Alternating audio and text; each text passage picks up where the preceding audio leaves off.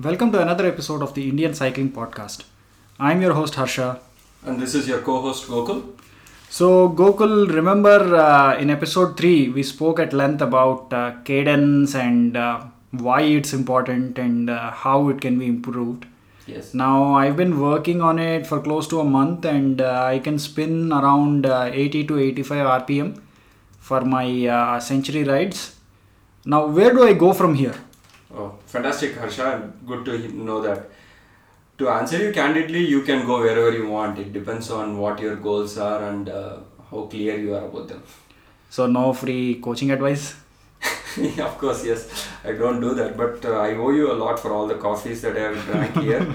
so, uh, but no, seriously, I was uh, what I was referring to was uh, uh, like everything in life. You know, the your uh, journey starts with uh, setting up uh, clear goals and uh, coming up uh, with. Uh, honest evaluation of where you stand with respect to what is required to reach those goals and working on the gaps and going about reaching them. So it's as simple as that. For example, if your goal is to complete a multi-day tour like the tour of Nilgiris at the end of the year, you know that you are going to have to ride about seven eight days, uh, do multiple, um, ride uh, at least hundred kilometers each day, and uh, quite a lot of climbing in those days. So so you know uh, what is your goal, you know what is expected of that, and uh, you will definitely also know where you stand, what are your strengths and weaknesses, and then come up with a uh, plan to um,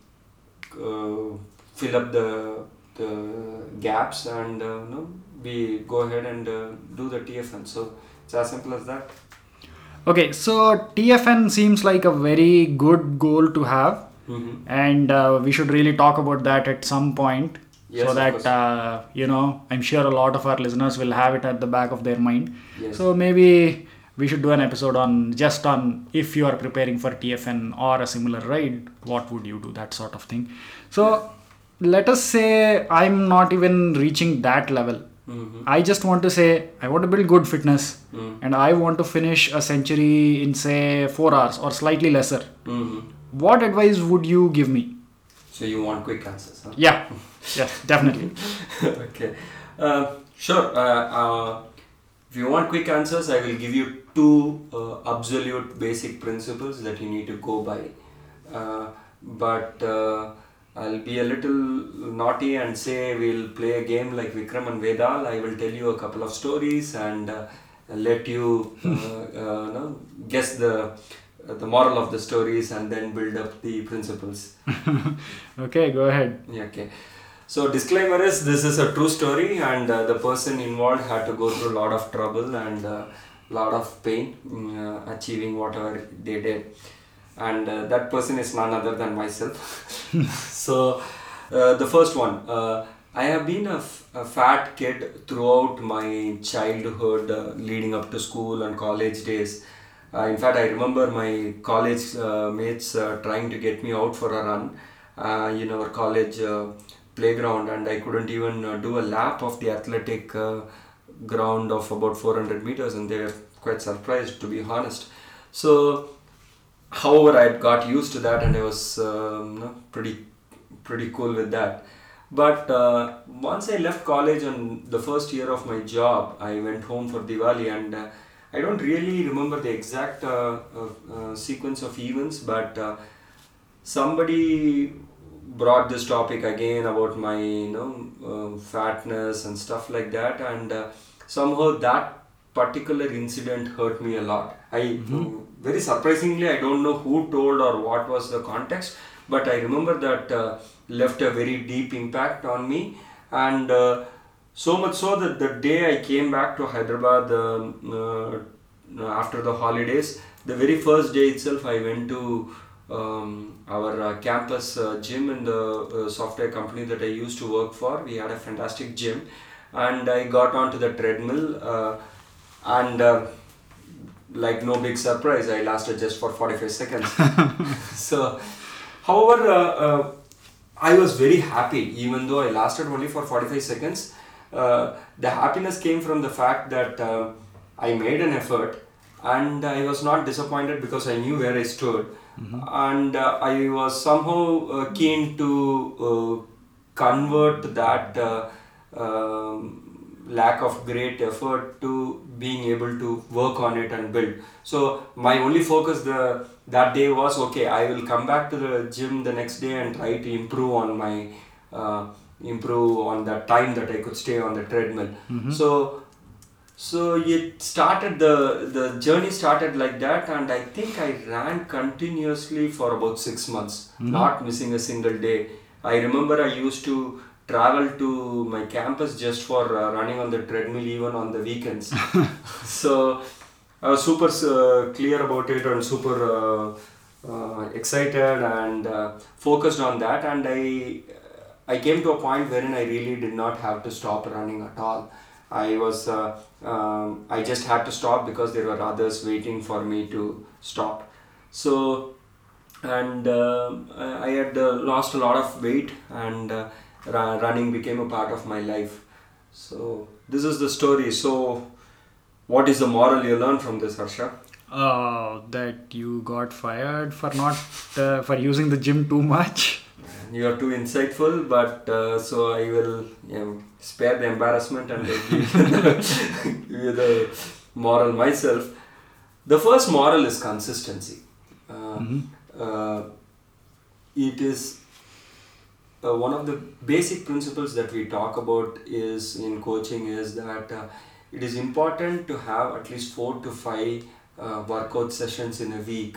And even if those four to five workout sessions are like 45 minutes each and they come to only about four hours uh, in total that is that is far better than just doing two hours or two days of two hours each.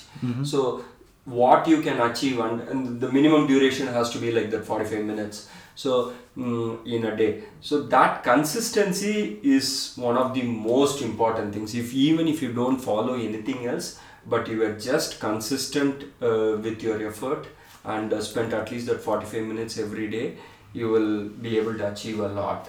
And uh, in fact uh, uh, there is also a very simple thumb rule that uh, the amount of distance you can ride or the amount of time you can ride is about three to four times your average weekly uh, average daily uh, workout duration. So what i mean is say you work out every day uh, for about five to six uh, uh, days and uh, say five days and you total about eight hours in that five sessions.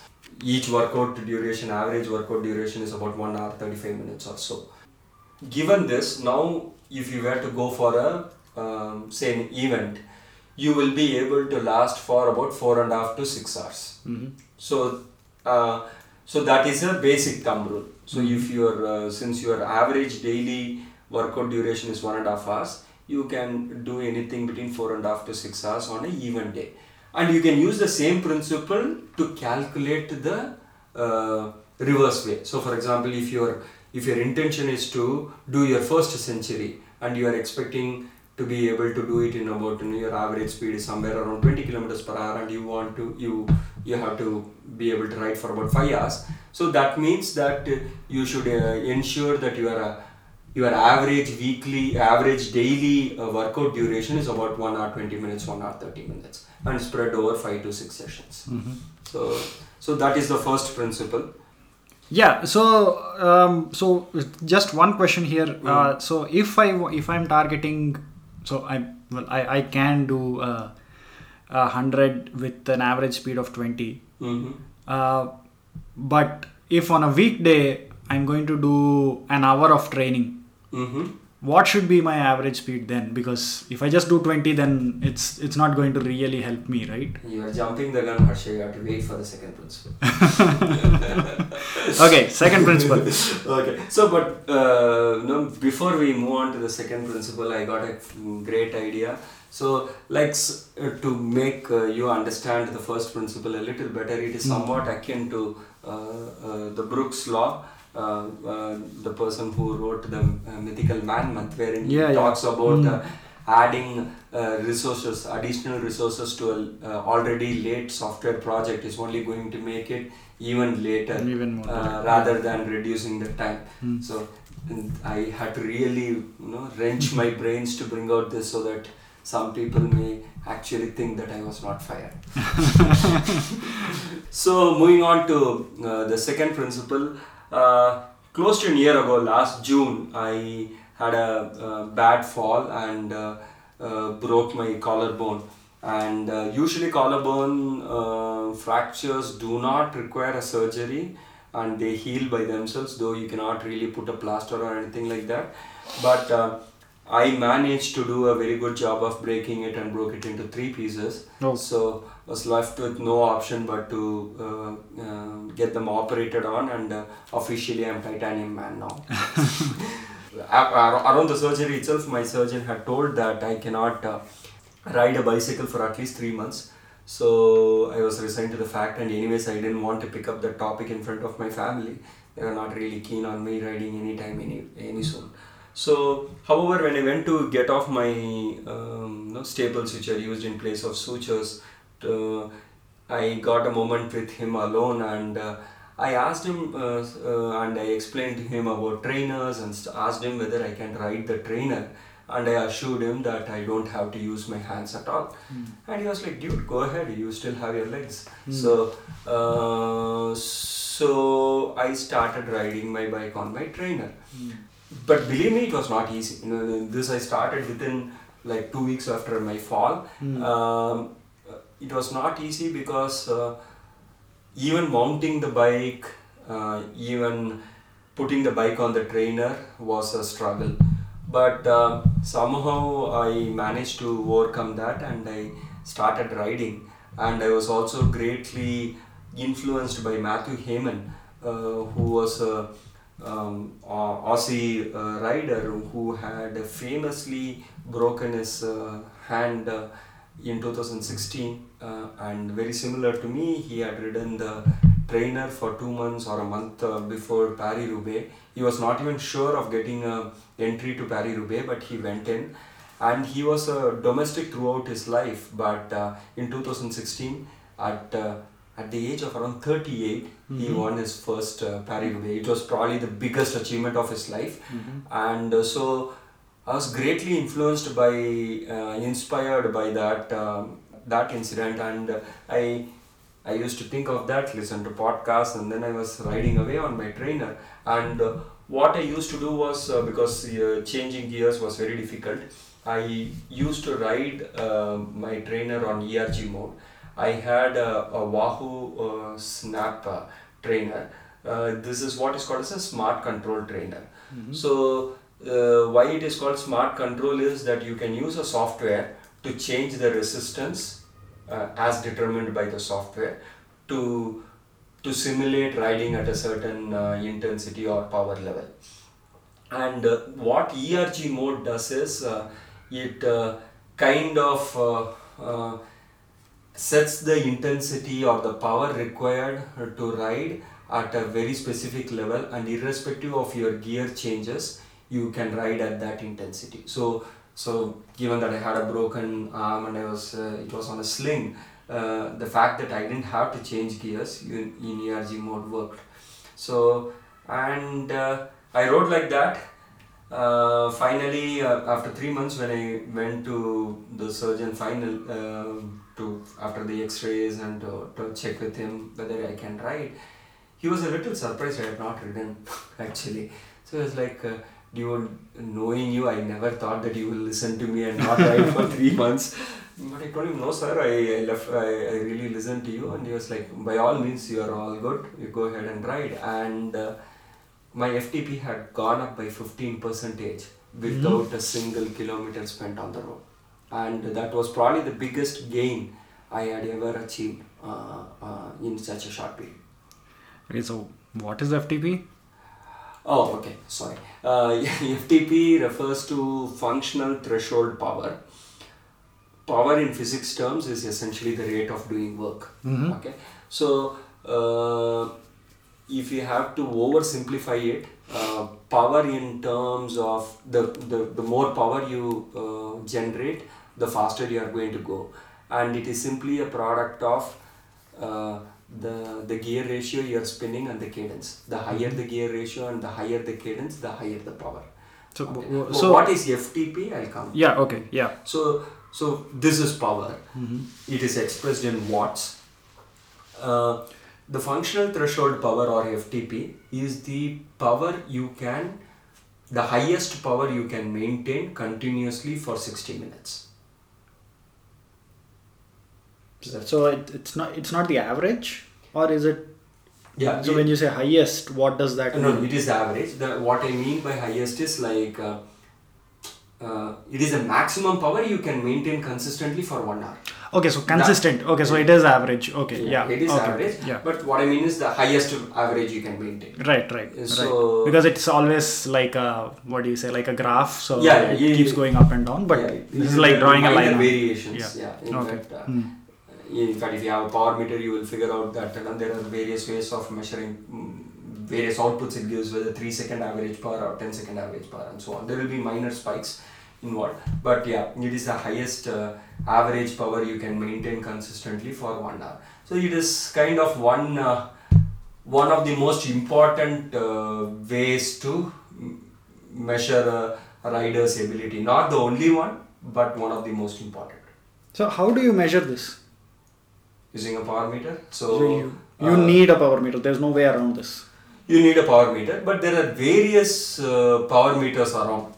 Um, so you there are power meters which are uh, based on strain gauges on the crank. There are pedal based power meters. There are um, uh, crank based power meters. There are hub based power meters, and you know, there are even some um, calc uh, some power meters which use uh, speed and uh, elevation and wind resistance and kind of uh, calculate rather than measure.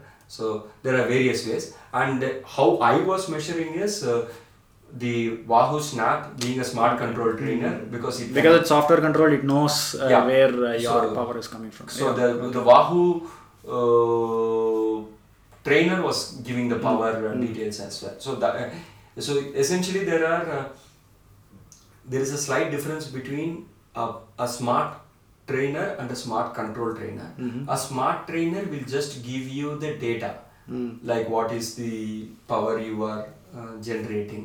But the smart control trainer will not only give you the data but also allow you to control the the power using an external software. So So- that software are uh, terms like uh, Zwift, Software yeah, yeah, yeah. That was my question actually. So if so, if I'm using Zwift, Zwift, it is a smart controlled uh, trainer. Yes, you yeah you you will uh, you will be able to appreciate Zwift only with Mm. smart control. In fact, Mathew Hayman, uh, uh, Zwift did a uh, no, it was probably the biggest gamble uh, or biggest marketing coup that uh, Zwift uh, managed because. Uh, Mm. apparently, Mathew Hayman was using Zwift in that uh, build up to the Paris Roubaix. So which Paris Roubaix was this? Which year? I think it was 2016. Oh, So this is fairly recent then. Yeah, very recent. Very Yeah. In fact, uh, Mathew Hayman, I think, uh, retired last year. No. Okay. Okay. So, so coming back to our principle. So I told you the story. Uh, just just one second. So since we are on the topic of measurement, Mm. I want I have one more question. Mhm. So let us say, and this is a problem I faced even last week, Mm. that uh, I can feel my cadence going up, Mhm. but how do I measure it? Because right now what I'm doing is uh, I have a sense of what 10 seconds is, so 10 seconds or 15 seconds, and I keep counting the number of pe- uh, rounds my pedals are doing, and then I just multiply it by four or uh, six or whatever. So, but what is a good way to actually get a cadence number? Oh, there are cadence sensors available. Mm-hmm. Uh, so uh, they are uh, very simply speaking. There is a, there would be a magnetic uh, a magnet uh, uh, put on your crank arm. Mm-hmm. essentially when you are measuring the number of times you pedal you see how many times you uh, you spin the crank uh, so there is a magnet which goes on the crank arm and uh, there is a sensor which will go on your chainstay and each time the magnet uh, crosses the sensor it will generate a signal and uh, so it can connect uh, hook up to your uh, cyclocomputer and give you the ratings some typically if you have a power meter, most power meters will give you the cadence directly as well. Right. So uh, so either you have to have a cadence sensor or a power meter. So and the cadence sensors are not at all expensive. If you are just going for cadence sensors, uh, I would recommend to go for wireless if you are going for cadence sensors. What I mean by wireless is um, uh, between the sensor and the display unit, the cyclocomputer, if there is a wire connecting these two, it is called wired computer. Okay. And if there is no wire and it is just using wireless protocol to send this information, it is called a wireless computer.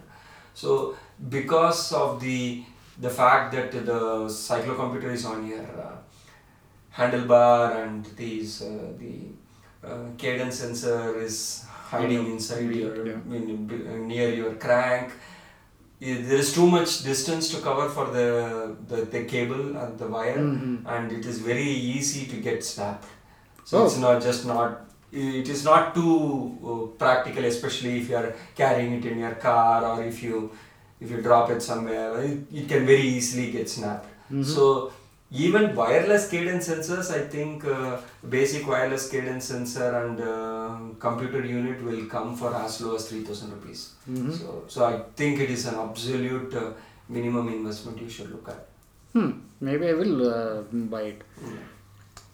So Gokul you wanted to talk about uh, the next steps. Yeah, no. Before that, you, uh, I told you the story. Now you have to about my uh, experience with the trainer uh, post my surgery. So now you you tell me what's the principle that you learned. Since uh, okay, since since we are talking about uh, Mathew Hayman, so you actually are going to win the Paris Roubaix. Oh, I uh, well, yeah. Stranger things do happen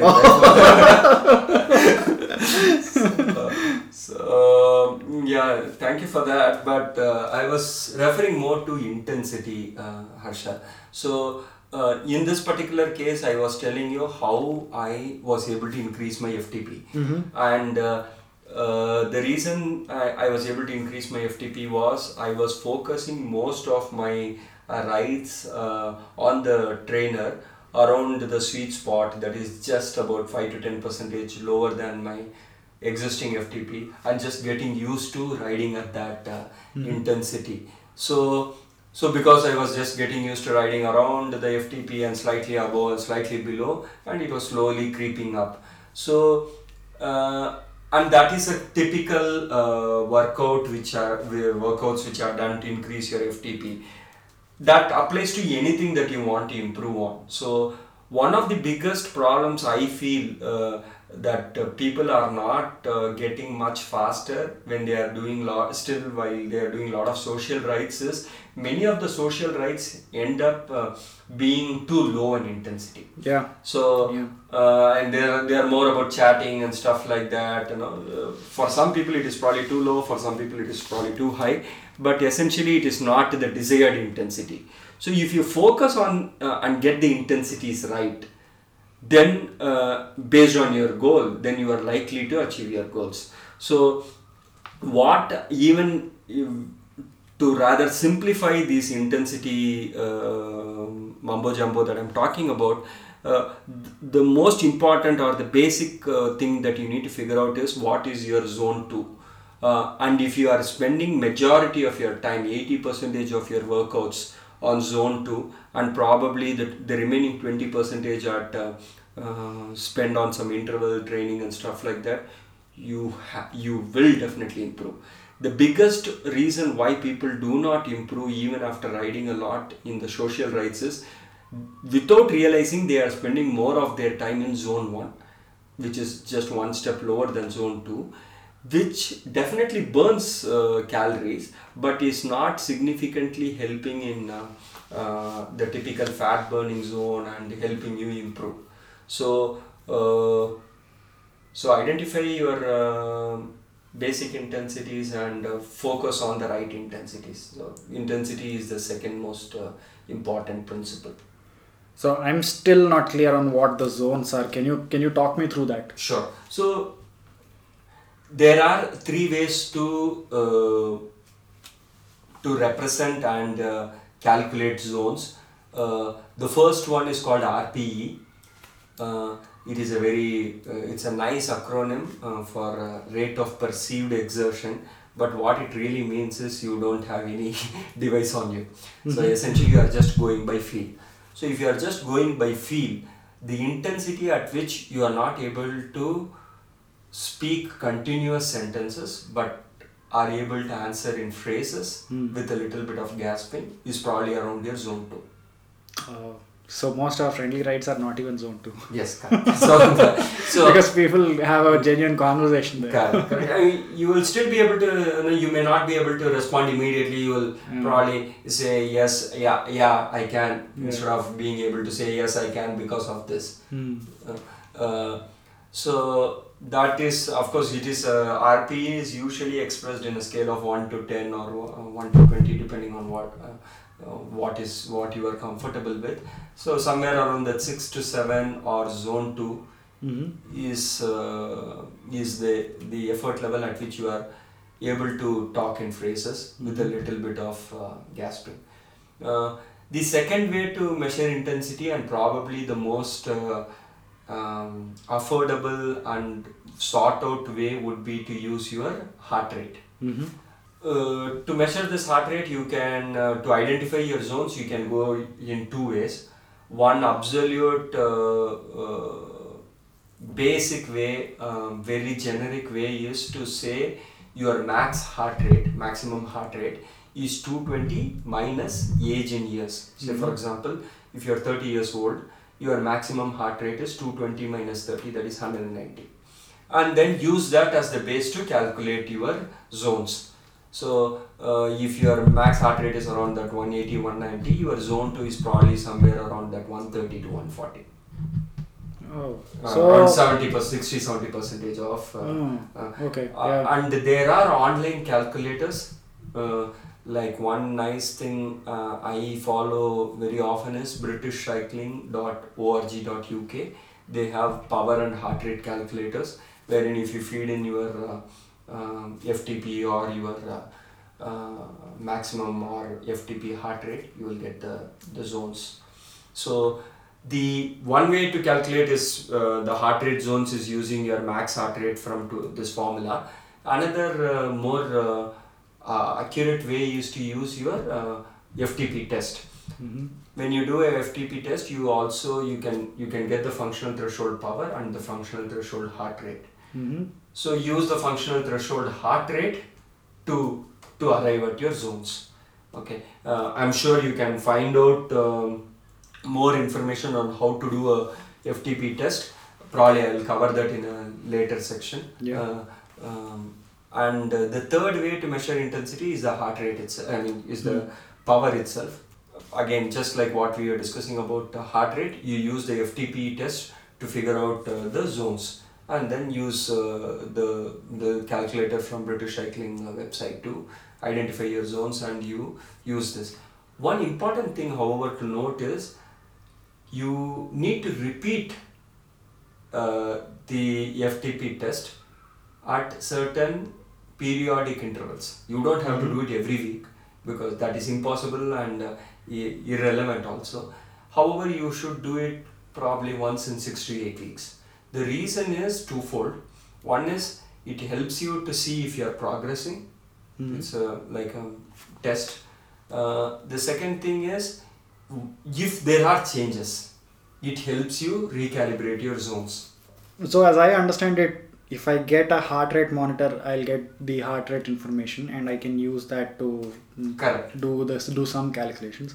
The other way is get a power meter or a cyclocomputer, like you said, and uh, that will give me cadence, power, and I'll it will tell me immediately whether I while I am cycling, Mhm. whether I'm in zone two or whether Yeah, I'm doing much you- better than that. Yeah, even if you are getting a heart rate monitor, also still you will need to connect it to a. I mean, cyclocomputers come with heart rate monitors attached, or you can buy Mm. them sem- sensors separately. So, at a very basic, I would suggest that if you are if you are serious about training, get a at least a cyclocomputer with heart rate and uh, cadence. Mhm. These are two important things, and uh, uh, you may be able to get them for um, depending on the make and model you are getting you may be able to get them for around six to ten thousand rupees hmm Yeah, that's not expensive, especially if you are going to do some serious training. Yes. You need the numbers to back up uh, the idea that yes, I'm improving because otherwise you're basically reduced to looking at uh, what is my uh, uh, kilometers per hour last Correct. week, What Yeah. is my kilometers per hour this week, Sure. which yeah. may not reflect sm- uh, some small improvements, but you'll get a sense, but it's not really there. Yes, correct. And uh, for example, when I was training uh, for, in last year, uh, post the, June to August period, I think I did not have a cyclocomputer. I just used the um, the software uh, and uh, the the data that was coming from my. Uh, I had a heart rate belt and I had the power coming from the trainer. That right, was but good enough. but the heart rate belt is not while you're riding. Why? May- Yes, yes, it is how do you know that? I connected to my cyclocomputer. Right. Uh, you- my point is, you still have a cyclocomputer. Yes, yes, you still Yeah. have a cyclocomputer, but I was not. Ha- I was uh, yeah, I was having a cyclocomputer, and I was for the power. I was referring to the the the app which I Mm. was using, whether it was Trainer Road or um, the, the Wahoo app itself or uh. Okay, so here's my practical problem, which I face generally when I'm uh, training. Mhm. That uh, when I start out the ride, I'm really conscious, and I Mhm. say, you know what, I need to focus, and I need to have higher cadence. I need to put in more power today, and uh, and that seems to happen. But somewhere down the line, that consciousness and that focus drops. It, that's I, I guess that's natural. Uh, uh, somewhere after half an hour that drops. And when i come back home and i look at strava i realize that oh my speed actually despite all my effort didn't really go up. It, it literally happened just today that uh, i thought i'd done an, a very good uh, ride but when i looked at the strava segments only one of them was genuinely good Mhm. so what how, how do I counter this problem that on the ride I don't want to uh, go less than a certain speed how do I know this Yeah, you answer the question yourself. I mean, you need a cyclocomputer which gives you the values. Mm.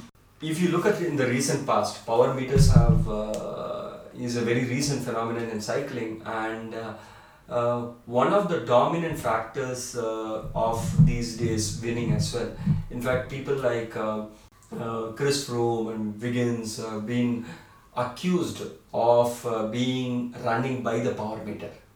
Okay, so that is they use the power meter. They know they can because of data backed up Hmm. they know they can generate this much wattage for this many hours no problem Mhm. or they can go this wattage for few minutes no problem they know their 5 minute wattage what is the 5 20 minutes wattage what is the 60 minutes wattage they can ge- generate so and that is the absolute uh, no nonsense truth that they have and they Mm. work with that and this is quite unlike uh, the old school guys like Alberto Contador who are all more uh, uh, foxy, very cunning guys who will wait for an opportunity and attack, and they have that ability to bring that mm, uh, to really seize the moment. Even in the in uh, one of the previous podcasts, we were talking about how Tom Dumoulin almost uh, kind of uh, time trialed uh, climbs and stuff like Yeah, that. That's yeah. because he's pacing himself using the power. Hmm. yeah Okay, so that is the absolute heights, and in fact, uh, Contador um, is and many of these uh, Spanish counterparts are so irritated with this, and they feel that because of this, the cycling racing is actually losing its edge. It's becoming less interesting Mhm. because the the that seizing of the moment that uh, that uh, and sometimes they they it works sometimes it fails dramatically as well. So that it's becoming less interesting. So contador actually called for power meters to be banned in races. So he, he wants race he wants power meters to be banned while on races Yes. not Yeah, not course, in not- general. Not, he can't actually ask for that. Yeah. So he is actually accusing uh, Froome of being very data driven, whereas he is totally instinct driven. correct. A- and it is very simple. I mean each one is playing to his strengths Yeah. right Yeah. so it's like uh, trying to remove uh, the most uh, powerful weapon from Froome's arsenal if Yeah. you ask him Mm. to uh, not uh, have a power meter. Uh, but to be honest, right, uh, um, we have, we have been interacting with Maxwell sir, and one of the things that uh, uh, I remember when I was uh, riding with Raman and uh, Aditya Shetty when uh, sir was teaching or coaching them, and I used to ride with them regularly. So he would say, don't use cyclocomputers every day. It's a very interesting aspect. One of the reasons he said was, see, if you are going to use, you, why do you use cyclocomputers? Uh, uh, you can use cy- cyclocomputers to analyze data post the race, but always uh, post the ride. Don't use, don't always ride by the cyclocomputer because when he was, for example, when he was doing some uh, interval training or uh, sprint training and stuff like that, if you by chance happen to glance on that uh, speed rate uh, speed value you kind of auto shut off seeing that you have crossed your previous Ah, okay, okay. so you are not able to push yourself. Yeah. so it's a, it's a fine balance. I while it it helps in pacing yourself in able to uh, motivate yourself it it works the other way also for more serious guys. It it kind of prevents them from going that extra yard as well. Yeah, so however uh, in for majority of the people it uh, uh, pacing and you know building essentially the the ability to know yourself Hmm. comes after years and years of training Yeah, so yeah. if somebody can really ride by rpe that means he's super good Yeah. okay Yeah. so so building that level of understanding takes a lot of hours on the saddle Yeah. the simplest is i would say to get to there you at least start with the basic uh, data and go there but uh, still i would occasionally whenever you are probably doing sprint training or stuff like that don't look at speed. Because sprint training you should not be looking at speed while riding. You, you can look at speed post riding. First of all it is very dangerous if you're glancing Yeah, at power yeah, that's when another you're- problem, yeah. yeah if you're glancing at power uh, uh, when you're sprinting rather than on the road it's, it's very dangerous. Yeah. So to summarize the the two principles that we talked about for uh, training uh, is one is uh, ride as often as possible, at least five times a week, and second thing is make each of those rides count. So ensure that you are uh, hitting the right intensities, and uh, uh, you will be able to uh, get uh, better and more powerful as the time progresses. So moving on, we wanted to uh, cover a couple of interesting things that are one that has already happened and one that is about to happen. Uh, we'll start with the event that has already happened. Uh, on Tuesday, Victor Campenaerts uh, broke the one-hour record, wherein he rode uh, 55.089 kilometers uh, in 60 minutes and uh, broke the previous record held by Bradley Wiggins. He he rode approximately 500 meters more than Bradley Wiggins. So this record has been there for about four years now, and uh, um, and it's a very uh, big uh, thing of very big achievement that has been done. I wanted to cover a few aspects from a slightly different point of view. Uh, Gokul, just a second. So maybe you can explain, um, you know, why this is a big deal uh, in the sense that uh, it it makes total sense that uh, you let someone ride for a full hour inside a velodrome and just time and just look at their distance or the or the distance they cover in that 60 minutes. So Mhm. why isn't this more popular? I mean, this sounds like an amazing idea. I mean, this sounds more easier to understand than the Tour of France or Giro Italia because those Mm. things are so complicated. Whereas this seems like okay, you have a bike, you have it for an hour, now go for it. Yeah. So beautiful uh, question, uh, Harsha, and I will have to uh, borrow words from Eddie Merckx, uh, who congratulated his uh, fellow countrymate Victor. Both are Belgians, and Eddie Merckx, as you all know, is one of the he's probably the greatest cyclist ever to have lived. So he said that uh, somebody attempts our record only if they know they will beat it. so Okay. right because it is so easily quantifiable very rarely would somebody attempt uh, uh, our record and not make it because uh, there is a lot of money involved, a lot of effort which goes into it.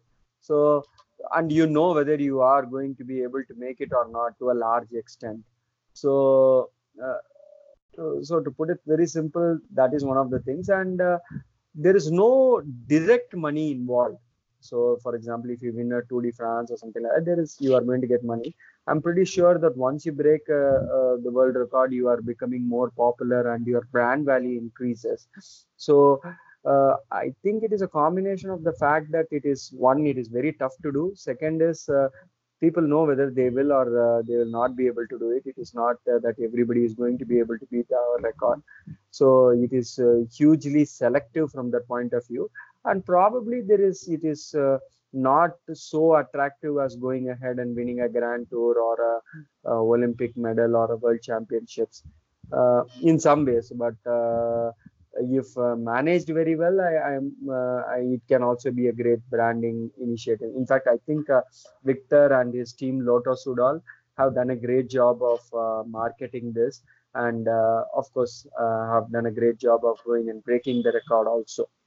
And uh, they have broken the 55 kilometer kind of mental block uh, that was there previously. It was like 54 point, uh, f- approximately 54.5 that uh, Wiggins had written, written, and that was that held its uh, time for almost four years. So it's been a while since uh, it was broken. So Gokul, do you think this is like the four-minute mile uh, um, uh, moment? I mean, could more people now actually break the 55 kilometer barrier? Maybe. I mean, uh, somehow I think the the charm of a four minute mile uh, is definitely not there, but it is still a barrier. I mean, uh, it, I wouldn't say it uh, it compares in uh, magnanimity with that uh, four minute mile barrier, but it is still a 55 kilometer barrier. It is a it's probably a much lower uh, significance, but it is still there. I mean, I was trying to think of uh, the two-hour record, uh, marathon record that was Yeah, Eliud broken. Kipchoge mm. tried uh, the two Yeah. hour- yeah, yeah, Yeah, that so was uh, breaking it was it was termed as a breaking two, and it was a project which was uh, almost a year or two long, also uh, a headed by wonderful. YouTube movie. I mean, that thing is out there free. Like Mm. anyone who has even like 45 minutes should go and watch it because it's really worth watching. Correct. And uh, no, uh, in fact, uh, it was not just Eliud Kipchoge. There were three guys who Three guys, yeah, that. Yeah. And one of the guys was uh, Delisa or some. Uh, his name was something like Delisa. In fact, uh, he is the reigning. Uh, he was the. Uh, he was a past Boston Marathon winner, Boston not the reigning, and he was almost there on the Boston Marathon, and he was pipped right at the final few meters, and he uh, he was uh, denied the uh, gold, and he won the silver in uh, the Boston Marathon, which happened on Sunday. So yeah, so I, I, I, think, he was also the, next Boston week- Marathon winner when the um, when the bombing happened in Boston. Uh, You are right.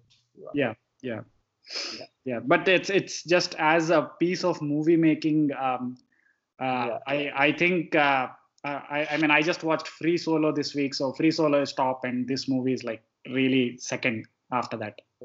yeah and i mean i think it is uh, in terms of uh, the the the attempt and the uh, no that is definitely uh, probably uh, if when when somebody breaks the two hour uh, uh, barrier i think that is going to be far bigger than the four minute mile barrier so uh, so that is that's probably going to be defining a generation uh, if i may say so so Right. uh, so, of course, uh, nothing to take away from Victor as well. Uh, so, a few things that I wanted to talk about it is uh, from a few aspects that we have discussed in the past. Uh, uh, the first one was uh, there was a lot of uh, trial and error which was done in choosing the gear ratio. So, uh, what is to be noted is that this record was broken in a velodrome and in velodrome typically the bikes are uh, uh, single speed fixed gear bikes. So he was riding a single speed fixed gear bike. So the choice of the gear ratio is very important. So he chose a 61 tooth uh, front chain ring and a 14 tooth uh, rear cog. And uh, that uh, necessitated him to get a have a cadence of about 101 uh, or 102 to beat the record. And uh, apparently, the person who has had uh, the most uh, highest cadence uh, in attempting and breaking the one hour record has been Wiggins, who held the record till a few days ago, and that was 104. So that is something very interesting and uh, they went through various gear ratios and finally decided on this and another very interesting aspect is that uh, um, they they always the records in the past if you see they there have been various rule changes uh, with regards to equipment and with regards to the altitude at which they break the record. So this uh, record was broken at a velodrome in mexico and which was at about 1880 meters above sea level. The reason that they tried to uh, go at a higher altitudes is the is because the air is less dense at higher altitude and it, uh, and it enables them to be more aerodynamic and uh, cut through the air faster. So the wind resistance is lesser in essence. However uh, uh, the it also because the air is lesser it also decreases a person's ability to um, utilize oxygen for producing energy. So there is it's like a bell curve uh, and i believe at around 3000 meters or so beyond that uh, higher altitude it actually starts uh, the speed starts getting slower because of the effects of uh, being able to the oxygen uh, absorption of the human body. So so he attempted it at about 1880 meters. And another uh, interesting aspect about uh, his uh, our record was that obviously every small aspect of the bicycle was fine tuned in the uh, um, in the uh, wind tunnel. And uh, interestingly he actually chose a helmet without uh, a sunglass or visor because they actually found that for his face shape he was faster off without a sunglass or a visor so that is quite interesting to note. Many most often it is actually considered uh, that a visor would save a few watts but it was not so in his case and he actually rode without that. And the last uh, aspect which i wanted to cover uh, uh, probably an extension of the training principles is very often we ignore the fact or the the importance of uh, rest that uh, contributes to our our uh, ability to ride or uh, do any workout. And in fact in the training philosophy there is a very simple equation saying that for, fitness equal to stress plus recovery. Um, uh, fitness just uh, relates to your ability to uh, do a workout. And stress here is not the mental stress but the physical stress initiated by a workout the uh, the workout itself. And recovery is a combination of how well we work, uh, recover from the uh, workout which is determined by the nutrition and the rest that we take. And i wanted to specifically talk about the the rest aspect. Uh, every uh, day uh, leading up to the last month or so victor slept for close to 9 hours so, and he had a very fixed schedule that he hits the bed by 1900 hours, uh, tries to uh, be asleep by 2000 hours, and uh, gets up around 4:30 or 5 in the morning. So, so we we we tend to ignore this fact a lot that uh, the importance that uh, sleep and uh, rest provides and i think that is very very important in fact if on a particular day you find that you are extremely tired uh, which uh, uh, can be determined by your resting heart rate uh, then it may be more beneficial for not uh, going to the workout rather than going to the workout so so so uh, do look at it as your third principle. Take sufficient rest, and that is uh, treat as important or more important than your workouts.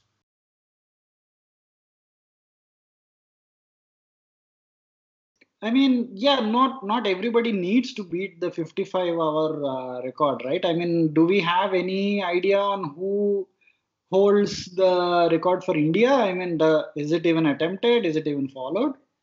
I mean, is it that even is it even an event? I mean, do we even I, track that? I don't really think so. I mean, um, I don't really think so. Uh, you know, I, I have don't- an what we should do is we should let Pasha do it for an hour and then Yeah. just publish that. Look, this guy is the standard to beat. What do you think? That may not be a bad idea. I mean, we, we need not even start with uh, one hour. We could even start with 20 minutes. I mean, uh, um, uh, because uh, like it's, it's very similar to what we talked about the functional threshold power, right? So you are basically riding at your FTP.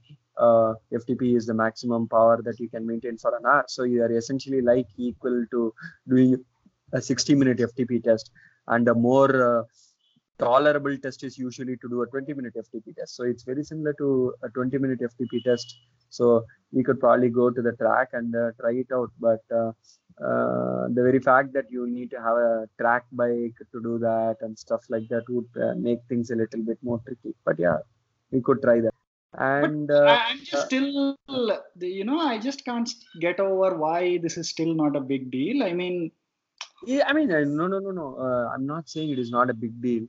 Uh, it is a big deal because the very fact that it has happened after four years, and uh, there was a deluge before that because there was some change in rules, and uh, there were a series of uh, records that were broken by so many people. And before uh, Wiggins kind of set uh, the uh, increased the bar very high. I think it was going from 51 to 54. So after that, I think people just uh, left hope because uh, Wiggins was in top form at the uh, at that point, and he was uh, a fantastic time trialler. So probably no one else had the guts to go ahead and try to break it. Uh, and it has taken a while for Victor to do that, and he's been training um, mm, very well for that. And in fact, uh, he has uh, uh, done something very nice, which is also a good marketing um, coup done by Lotto Soudal, wherein they have given a um, um, weekly twice or so. He has written a, a blog uh, about uh, what was happening in his life and so. So he has written about eight uh, different uh, blogs uh, leading up to this uh, our record being broken. So that uh, gives a uh, very nice uh, um, overview of what it takes and what was the simple things that he uh, did. In fact, I, most of the things that I told you have been picked up from those blogs themselves. Themselves. cool. I, I think we'll put a link to those blogs in the show notes.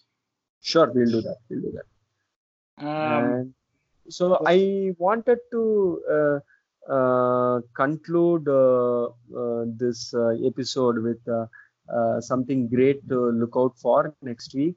Uh, next week is the Asian uh, Road Cycling Championship, uh, which is going to be held in Tashkent in uh, Uzbekistan.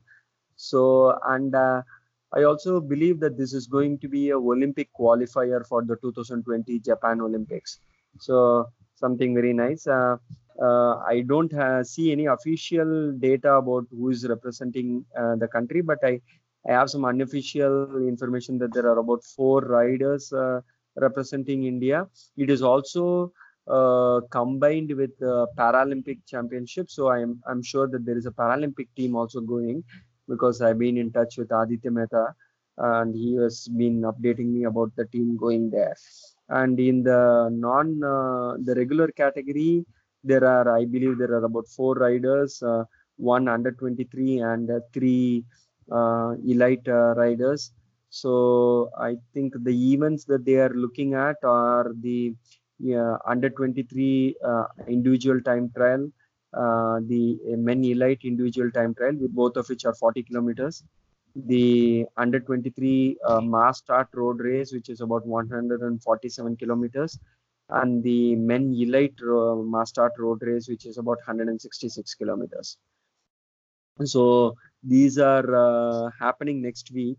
Uh, the the championship is from the 23rd to the 28th of April.